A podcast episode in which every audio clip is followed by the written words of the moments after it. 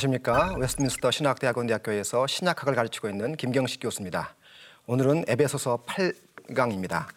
에베소서 4장 17절 이하의 말씀을 다루도록 하겠습니다. 오늘 배울 포인트를 살펴보겠습니다. 먼저 어, 에베소 성도들이 회심할 때 배운 세 가지는 무엇이었는가를 살펴보겠습니다.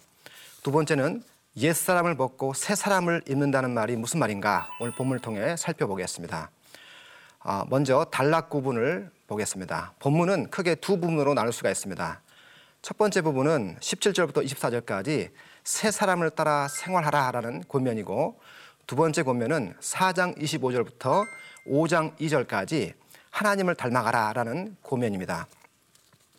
먼저 첫 번째로 17절부터 24절까지 새 사람을 따라 살아가라는 이 고면을 살펴보겠습니다. 이 고면은 다시는 이방인처럼 살지 말라라는 그 주제로 요약할 수가 있습니다.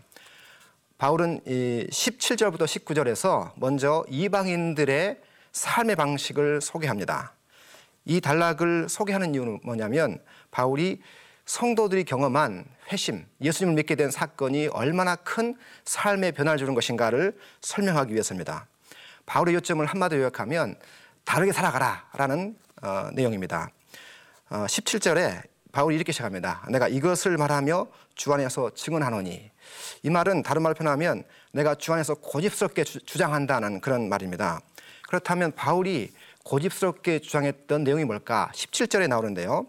이제부터 너희는 이방인이 그 마음에 허망한 것으로 행함같이 행하지 말라. 바로 이게 어, 바울이 고집스럽게 주장하는 내용입니다. 다른 말로 이제 예수 믿는 이방 기독교인들, 에베소 성도들은 더 이상 이방인처럼 살지 말라는 내용입니다. 근데 이 말은 약간 좀 이상합니다. 왜냐하면 바울이 이방인 에베소 성도들 향하여서 더 이상 이방인처럼 살지 말라고 하기 때문에 그렇습니다. 어떻게 이방인인데 이방인처럼 살지 말라고 할까? 그 이유는 바울이 어, 에베소 성도들은 더 이상 이제 이방인이 아니다. 하나님의 백성이다. 이렇게 말하는 것이죠. 하나님께서 오늘 우리에게 요구하는 것도 마찬가지입니다. 우리 예수 믿는 사람들은 이제 더 이상 예수 모르는 사람들처럼 살면 안 됩니다. 왜냐하면 예수님을 구주라고 고백하는 사람들은 가치관과 생각이 바뀌었기 때문입니다. 과거에는 몰랐지만 예수 믿기 전에 세상의 가치관이 얼마나 천박한지를 예수 믿는 사람들은 보기 시작합니다. 같은 세상을 다르게 보기 시작하는 거죠. 제가 운전하기 전에는 주로 걸어 다녔기 때문에 신호등이나 노면 표시나 교통 표시판이 보질 않았습니다. 그런데 운전하면서부터요, 신호등이 보이고 노면 표시가 보이고 교통 표지판이 보이기 시작했습니다. 운전을 배우기 전과 배운 후 보는 눈이 달라진 겁니다. 똑같은 세상인데 그 전에 보지 못했던 것이 보이기 시작했습니다. 영적인 세, 세상도 마찬가지입니다. 신앙도 마찬가지죠. 똑같은 세상을 다른 눈으로 보게 되는 겁니다. 바울은 우리가 몸담고 있던 과거 이방적 삶은 천박한 삶이었다라고 설명을 합니다. 18절부터 19절에는 이제 본격적으로 바울이 예수 모르는 불신 세상의 모습을 설명합니다. 예수 모르는 사람들의 삶의 방식이 어떠했는지 여기 보면 크게 두 가지로 설명합니다. 첫 번째가 마음과 관련된 이야기입니다. 이게 17절부터 18절. 그 다음에 두 번째가 행동에 관한 이야기인데 이게 바로 19절 이야기입니다. 먼저 17절, 18절은 마음에 대해서 설명합니다. 그들의 총명이 어두워지고 그들 가운데는 무지함과 그들의 마음이 굳어짐으로 라고 설명합니다. 다시 말하면 하나같이 마음과 가치관과 생각과 관련된 이야기인데 예수 모르던 사람들은 모르는 사람들은 사고와 가치관을 들여다보면 어둡고 무지하고 완강하다 이렇게 말합니다. 그리고 이 말을 17절에 한마디로 이렇게, 이렇게 욕합니다. 그 마음의 허망함으로 행함 같이. 다시 말하면 예수 모르는 사람들은 마음을 허망한 곳에 두고 살아간다고 이야기합니다. 이 허망하다는 이야기는 본래 이 단어는요, 가치가 없다라는 뜻입니다. 또는 오래 남지 못한다라는 의미도 들어있습니다. 혹은 내용물이 없이 그릇이 텅 비어 있는 상태를 가리킬 때 쓰던 단어입니다. 그러니까 예수 모르는 사람들은 허망한 가치가 없는 일에 많은 것을 두고, 두고 의미를 두고 살아가는 것이죠. 시편 62편에 보면 이런 표현이 있습니다. 진실로 천한 자도 헛되고 높은 자도 거짓되니 저울에 달면 들려 입기보다 가벼우리라. 이 그림은 어, 양팔 저울을 연상시키는 이야기인데요. 어, 양팔 저울에 한쪽은 사람을 올려놓고 한쪽은 입김을 올려놨을 때 사람이 너무 가볍기 때문에 입김보다 가볍다 이렇게 표현을 하- 하는 겁니다. 인생이 허망하다라고 표현한 거- 하는 거죠. 자, 이두 번째 19절은 감각 없는 자가 되어 자신을 방탕에 방임한다고 예수 안 믿는 세- 세계 이야기를 다룹니다. 여기는 행동에 관한 이야기입니다. 아까 앞에 다뤘던 내용은 생각, 눈에 보이지 않는 생각을 묘사했다면 지금 19절은 눈에 보이는 행동을 설명하는 내용입니다. 여기 감각 없는 자가 됐다는 말을 하는데 이 감각 없다는 이야기는 헬라어로 감각이 죽었다라고 번역할 수가 있습니다. 그래서 우리말로 감각이 없다라고 번역을 했죠. 근데 바울은 뭐라고 그러냐면 이방인들이 살아가는 삶이 가치관이 마비되어 있다, 마비되어 있는 상황이다라고 설명합니다. 가치관이 마비되어 있기 때문에 죄를 죄라고 생각하지 않는다고 말하는 거죠. 마치 자신이 독약을 마시면서도 독약이 아니라 생술 막- 마시는 것처럼 착각하고 있다고 말을 하는 겁니다. 결국 예수 모르는 사람들은 자신을 방탕에 방임하는 삶을 살게, 살게 됩니다. 19절에 그들이 감각 없는 자가 되어 자신을 방탕에 방임했다라고 이야기합니다. 바울은 여기서 다시 한번 죄를 각 사람의 책임이라고 지적을 합니다. 이방인들은 어쩔 수 없이 환경의 희생자가 아니라 라고 말합니다. 사람들은 자기 의지와 관계없이 환경이 그렇기 때문에 죄를 짓는 상태가 아니라 적극적으로 자신을 방탕에 방임하는 삶을 살았다고 이야기합니다. 이미 바울은 같은 이야기를 에베소서 2장 3절에서 한 적이 있습니다. 전에는 우리도 다 그 가운데 우리 육체의 옥심을 따라 지내며 육체와 마음에 원하는 것을 하였다라고 이야기했었습니다. 예수 안 믿는 사람들은 자신을 죄에 방임하는 삶을 사는데요. 이 방임하다는 단어는 헬라어로 파라디돔이라는 단어인데 복음서에 보면 사람들이 예수님을 로마 군인에게 넘겨줬다 할 때 이 단어를 사용합니다. 따라서 이 넘겨주다, 방임하다는 단어는 누구누구에게 맡겨서 마음대로 하게 만들다라는 뜻이 들어 있습니다. 다시 말하면 예수 안 믿는 이방인들은 떠내려가는 물에 죽은 물고기가 떠내려가듯이 자기 몸을 방탕이라는 물에 맡겨버렸다라고 말을 하는 것이죠. 이제 20절부터 24절 성도들의 삶의 방식을 바울이 설명합니다. 20절에 이렇게 하죠. 오직 너희는 지금까지 앞에서 대명사는 주로 그들은 이었지만 지금은 너희라는 대명사를 사용합니다. 그리고 이 본문에는 크게 바울이 두 가지 비유를 듭니다. 옷의 비유와 새 창조의 비유를 들고 있습니다. 옷의 비유는 옛 사람을 벗고 새 사람을 입으라.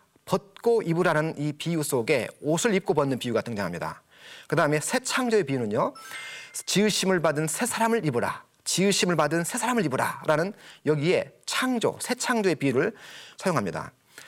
바울은 20절부터 21절에 에베소 성도들이 예수를 믿기 시작하면서 배웠던 내용을 다시 한번 기억나게 만듭니다. 20절에 보면 오직 너희는 그리스도를 그같이 배우지 아니하였느니라. 또 21절 끝에 보면 그에게서 듣고 또 그 안에서 가르침을 받았을진데 라는 말을 사용합니다. 바울은 에베소 이방 기독교인들이 예수를 믿기 시작하면서 배웠던 세 가지를 이제 23, 2절부터 24절에서 설명합니다. 첫 번째는 옛사람을 벗어버리라라는 내용이었습니다. 옛사람이 뭘까? 이 옛사람은 유혹의 욕심을 따라 썩어져가는 구습을 따르는 옛사람이라고 소개합니다. 그 옛사람을 설명하면서 구습, 다른 말로 과거의 생활 방식을 따르던 사람이라고 설명을 하죠. 그래서 이 옛사람은 예수 믿기 전의 삶의 방식, 가치관, 생활 습관을 가리키는 말입니다. 바울은 우리에게 이 옛사람을 벗어버리라 라고 또 고면하고 있다고 볼 수가 있습니다. 이 옛사람을 가리켜서 썩어져 가는 구습이라고 설명합니다. 이 썩어져 간다는 말은 썩어져 가는 과정 가운데 있다라는 그런 어, 의미가 있습니다. 헬라어로 현재 시제이기 때문에 그렇습니다. 옛 사람은 썩어져 가는 구습을 따르는 가치, 무가치한 것입니다. 이 이야기를 좀 제가 비유로 설명해 보겠습니다. 사람들은 음식 국물이 줄줄 흐르는 음식 쓰레기 봉투를 침대에 올려놓고 귀한 보석처럼 바라보는 사람은 없습니다. 바로 지금 그런 이야기를 하는 것이죠. 옛 사람은 썩어져가는 지저분하고 가치 없는 것이다. 음식 쓰레기 국물이 흐르고 있는 음식 쓰레기와 같은 것이라고 얘기하죠. 음식물이 가득 든 음식 쓰레기 봉투는 밖에다 내다 버려야 됩니다. 마찬가지로 썩어져가는 과거의 습관의 습관, 삶의 방식은 벗어버려야 된다고 바울이 말합니다. 하루 종일 신고, 인, 신고 다니던 양말, 냄새나는 양말을 보석 목걸이처럼 목에 두르고 사는 사람은 없습니다. 지저분하기 때문에 그렇습니다. 옛사람은 냄새나는 양말과 같다라고 말합니다. 그러므로 벗어버리라 라고 바울이 고면하는 것이죠. 두 번째로 23절에 에베소 성도들이 배웠던 두 번째 어, 가르침을 기억나게 만듭니다. 그 내용은 너희의 심령으로 새롭게 되라라는 고면입니다. 마음이 새로워, 져야 된다라고 에베소 성도들은 배웠습니다. 이 마음이 새로워져야 된다는 이야기는 굉장히 중요한 이야기입니다. 왜냐하면 행동보다 더 중요한 것은 사실 가치관이고 마음입니다. 왜냐하면 마음과 가치관이 우리 행동을 결정하기 때문입니다. 제가 영국에서 유학할 때 도마를 세척하지 않으면 음식물을 마치 화장실 변기 뚜껑 위에 놓고 밥을 먹는 것과 똑같다는 그런 광고를 했습니다. 그 광고를 보는 순간 어, 사야 되겠다는 생각이 들었습니다. 광고는 사람에게 뭘 사라고 말하지 않았습니다. 그런데 생각이 바뀌니까 행동이 바뀌는 걸 보았습니다. 마음과 가치관이 어떤 선택을 하게 하느냐를 결정하게 만듭니다. 따라서 날마다 우리 마음이 새로워져야 된다고 바울은 가르치고 있습니다. 가치관과 태도를 날마다 점검해 봐야 된다고 말하는 거죠. 특별히 여기 23절에 너희의 심령으로 새롭게 되어 라는 말을 주목해 봐야 됩니다. 그 새롭게 되다는 이야기는 수동태입니다. 조금 어려운 표현일 수도 있는데요. 신약 성경에서 수동태는 주로 하나님이 하신 일을 나타낼 때 사용하는 문법입니다. 다시 말해서 우리가 우리 스스로 마음을 새롭게 하는 것이 아니고 우리 마음을 하나님께 맡겨서 하나님이 우리 마음을 새롭게 하도록 우리 마음을 함께 맡기라라고 말씀하는 거죠. 자, 세 번째로 바울이 에베소 성도들이 배웠던 세 번째 그 배웠던 내용을 기억나게 하는데 24절입니다. 거기 보면 새 사람을 입으라라고 어, 가르치고 있습니다. 이 주목해 봐야 할 내용은 이새 사람은 의와 거룩함 그리고 진리로 지으심을 받은 사람입니다. 여기 주목할 것은요. 이 세 사람은 지으심을 받은 사람입니다. 다시 말하면 지으심을 받을 사람이라고 표현하지 않고 미래로 말하지 않고 이미 지으심을 받은 사람이라고 설명하고 있다는 걸 우리가 자세히 봐야 됩니다. 성도들은 이미 새 사람이 되었습니다. 바울의 가르치심의 요점은 이렇습니다. 우리의 신분이 새 사람이 되었으므로 우리의 신분에 걸맞게 행동하라라고 요구합니다. 다시 말해 우리 신분이 우리의 행동을 결정하게 하라라고 가르치고 있는 것이죠. 어, 고급 양복 혹은 값비싼 옷을 입은 사람은 길거리를 걸어가다가 아무 곳이나 앉지 않습니다. 왜냐하면 입고 있는 옷이 비싸고 고급이기 때문에 그렇습니다. 그러나 사람이 편한 옷 혹은 캐주얼한 옷을 입으면 아무 데나 앉습니다. 입고 있는 옷이 캐주얼하기 때문에 그렇습니다. 그렇기 때문에 별로 신경 쓰지 않는 것이죠. 그 사람이 어떤 옷을 입었느냐에 따라 그 사람의 행동을 결정하게 만듭니다. 우리는 새 사람이란 옷을 입고 있는 사람입니다. 그렇기 때문에 아무렇게나 행동해서는 되지 않는다고 말씀하는 겁니다. 새 사람답게 행동해야 되는 거죠. 바울이 24절에서 가르치고 있는 내용이 바로 그겁니다. 우리가 새 사람 되었으니 새 사람답게 행동하라. 이렇게 고면하는 겁니다.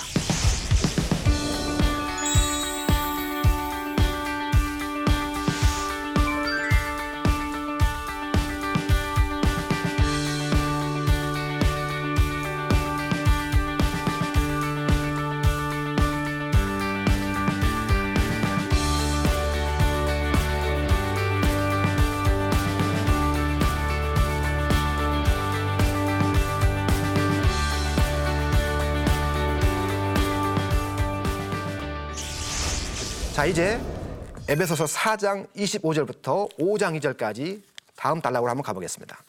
어, 이 본문은 새 사람이 되었는데 어떤 부분에서 새 사람이 되어야 되는지를 설명하는 부분입니다. 새 사람이 되었으니 새 사람으로 살아가야 할 부분들, 영역들을 소개하는 겁니다.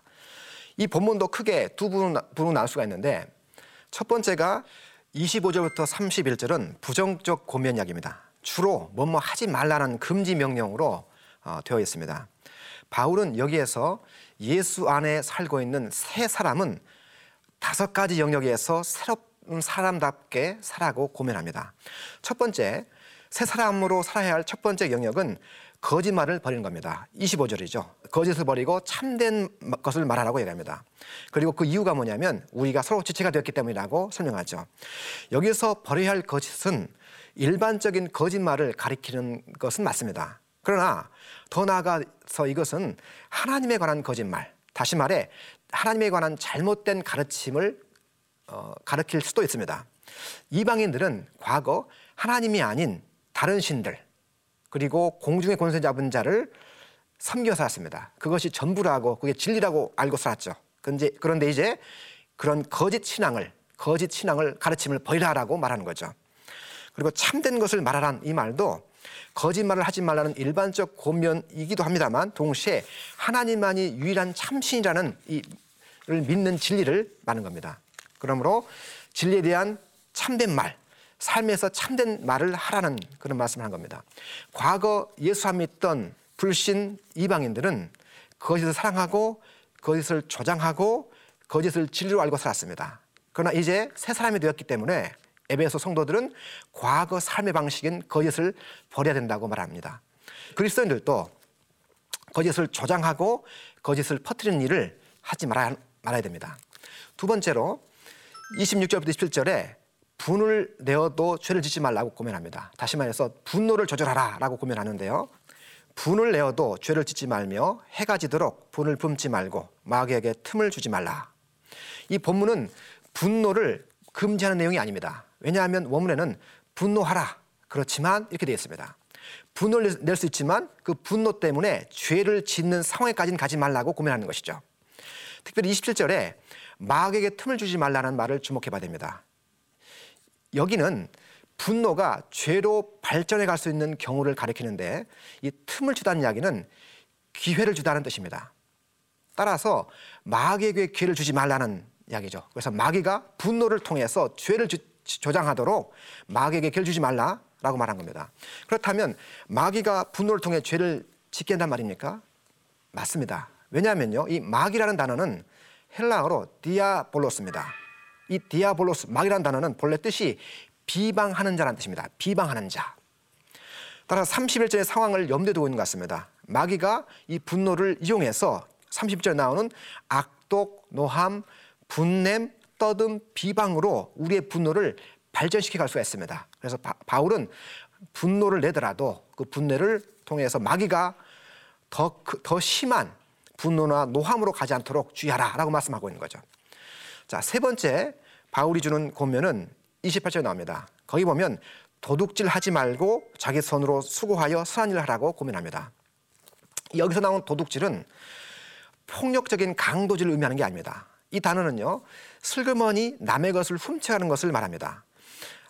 이 본문은 아마도 에베소서를 봤던 당시 성도들이 어, 가난한 노동자였음을 암시합니다. 왜냐하면 28절에 자기 손으로 수고하여란 말하고 있기 때문입니다. 그래서 손으로 일하는 사람이었음을 암시합니다. 그러니까 그 사람들은 노동자였던 사람들은 삶이 풍부하지 않기 때문에 필요한 것이 충분하지 않습니다. 그렇기 때문에 남의 것을 남의 것을 슬그머니 가져올 수 있는 유혹이 있는 거죠. 당시 예수 안 믿는 이방인들은 이 슬그머니 가져오는 것이 삶의 습관이었습니다.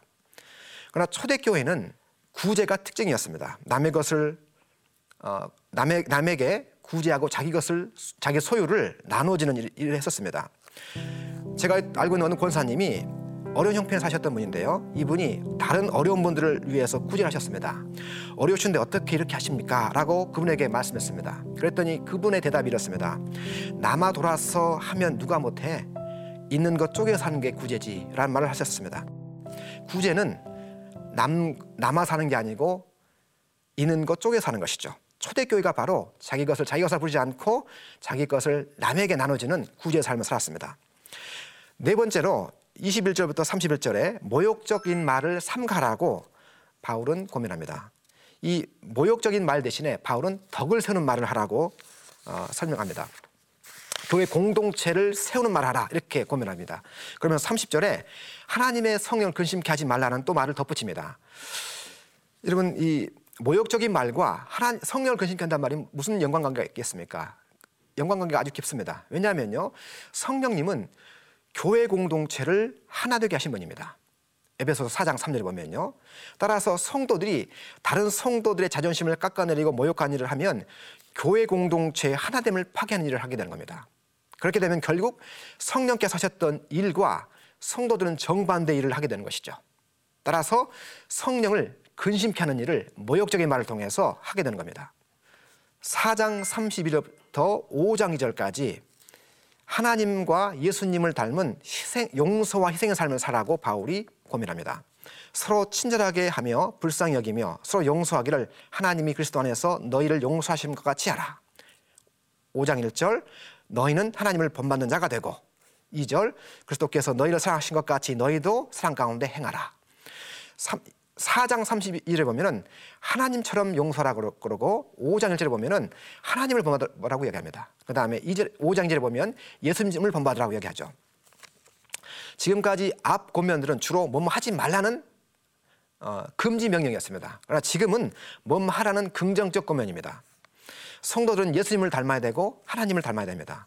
용서하는 데 있어서 하나님처럼, 그 다음에 희생하는 데 있어서 예수님처럼 이렇게 권면한 겁니다. 사도 바울은 24절에서 우리가 이미 하나님을 닮은 의와 진리로 진리로 창조함을 받은 새 사람 됐다고 이야기했습니다. 그런데 이 새 사람 된 것은요 특권이지만 동시에 책임입니다. 하나님 닮은 사람들은 하나님 닮은 사람처럼 살라고 얘기하는 거죠. 과거 이방적 삶을 살던 사람들은 거짓말하고 분을 오래 품고 죄를 지었습니다. 모욕적인 말을 하고 남의 것을 슬그머니 가져오고 또 하나님을 닮지 않은 삶을 살았었습니다. 그런데 이제 예수 믿는 사람들은 새 사람 되었습니다. 따라서 새로운 신분에 걸맞는 삶을 살라고 이야기하는 겁니다. 자식은 부모를 닮아갑니다. 어떤 자녀가 있는데 그 자녀가 자기 부모를 닮지 않고 다른 집 부모를 닮아간다면 그건 큰 문제입니다. 어떤 자녀가 다른 집 아버지를 닮아간다면 그 자녀는 그 닮은 사람의 자녀인 거죠. 하나님의 자녀들은 하나님을 닮아가는 게 당연합니다. 왜냐하면 하나님의 자녀이기 때문에 그렇습니다. 이제 오늘 배운 말씀을 적용해 보겠습니다. 첫 번째로 행동이 변하려면 먼저 가치관이 변해야 된다는 적용을 우리가 배울 수 있습니다. 사람의 행동은 마음이 바뀌지 않으면 바뀌지 않습니다. 무엇이 소중한가? 가치관의 그 가치 판단이 사람의 행동을 좌우합니다. 성도들은 하나님의 말씀 그리고 하나님 나라의 가치관이 더 소중하다고 믿는 사람들이죠. 행동은 가치관이 밖으로 드러나는 겁니다. 가치관의 혼동을 겪는 영적 전쟁터를 사는 우리들은 하나님의 말씀을 통해 우리 가치관을 늘 새롭게 하는 일이 필요합니다. 두 번째로 오늘 본 말씀은 하나님을 닮은 것이 영적 성장이다라고 가르칩니다. 자녀는 부모를 닮아갑니다. 저희 집에 자녀가 셋이는데 다 어딘가 저와 제 아내를 닮아했습니다. 제 큰 아들은 기질이 저를 닮아했습니다. 심지어 머리 숱, 머리카락 작은 것까지 저를 닮아했습니다. 둘째는 딸인데요. 얼굴이 저를 많이 닮아했습니다. 막내, 막내는 기질이 엄마를 닮아했습니다. 자녀는 다 부모, 엄마든 아빠를 닮아, 닮아갑니다. 하나님의 자녀는 하나님을 닮아갑니다. 하나님의 아들, 딸인 우리는 하나님을 닮아가야 되는 것이죠. 그것이 바로 영적 성장입니다. 오늘은 에베소서 4장 후반부를 통해서 새 사람을 입으라라는 본면을 살펴봤습니다. 다음 시간에는 에베소서 5장을 통해 여러분을 다시 한번 찾아뵙겠습니다. 감사합니다.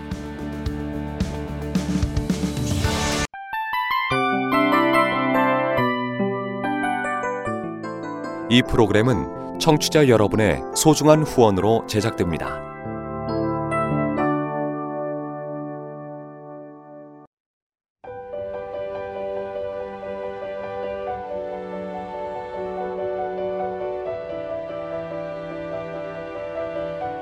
세상에는 수많은 교회들이 있지만 더 깊이 있는 말씀 강해를 찾기 위해 크기로만 교회를 선정하지 않습니다. 보다 좋은 영적 콘텐츠를 더 많이 나누기 위해 방송비를 받지 않습니다. 1년 365일 복음만 전하고 싶어서 우리는 광고를 하지 않습니다. 온누리의 복음을 땅끝까지 CGN TV와 함께 땅끝 성교사가 되주세요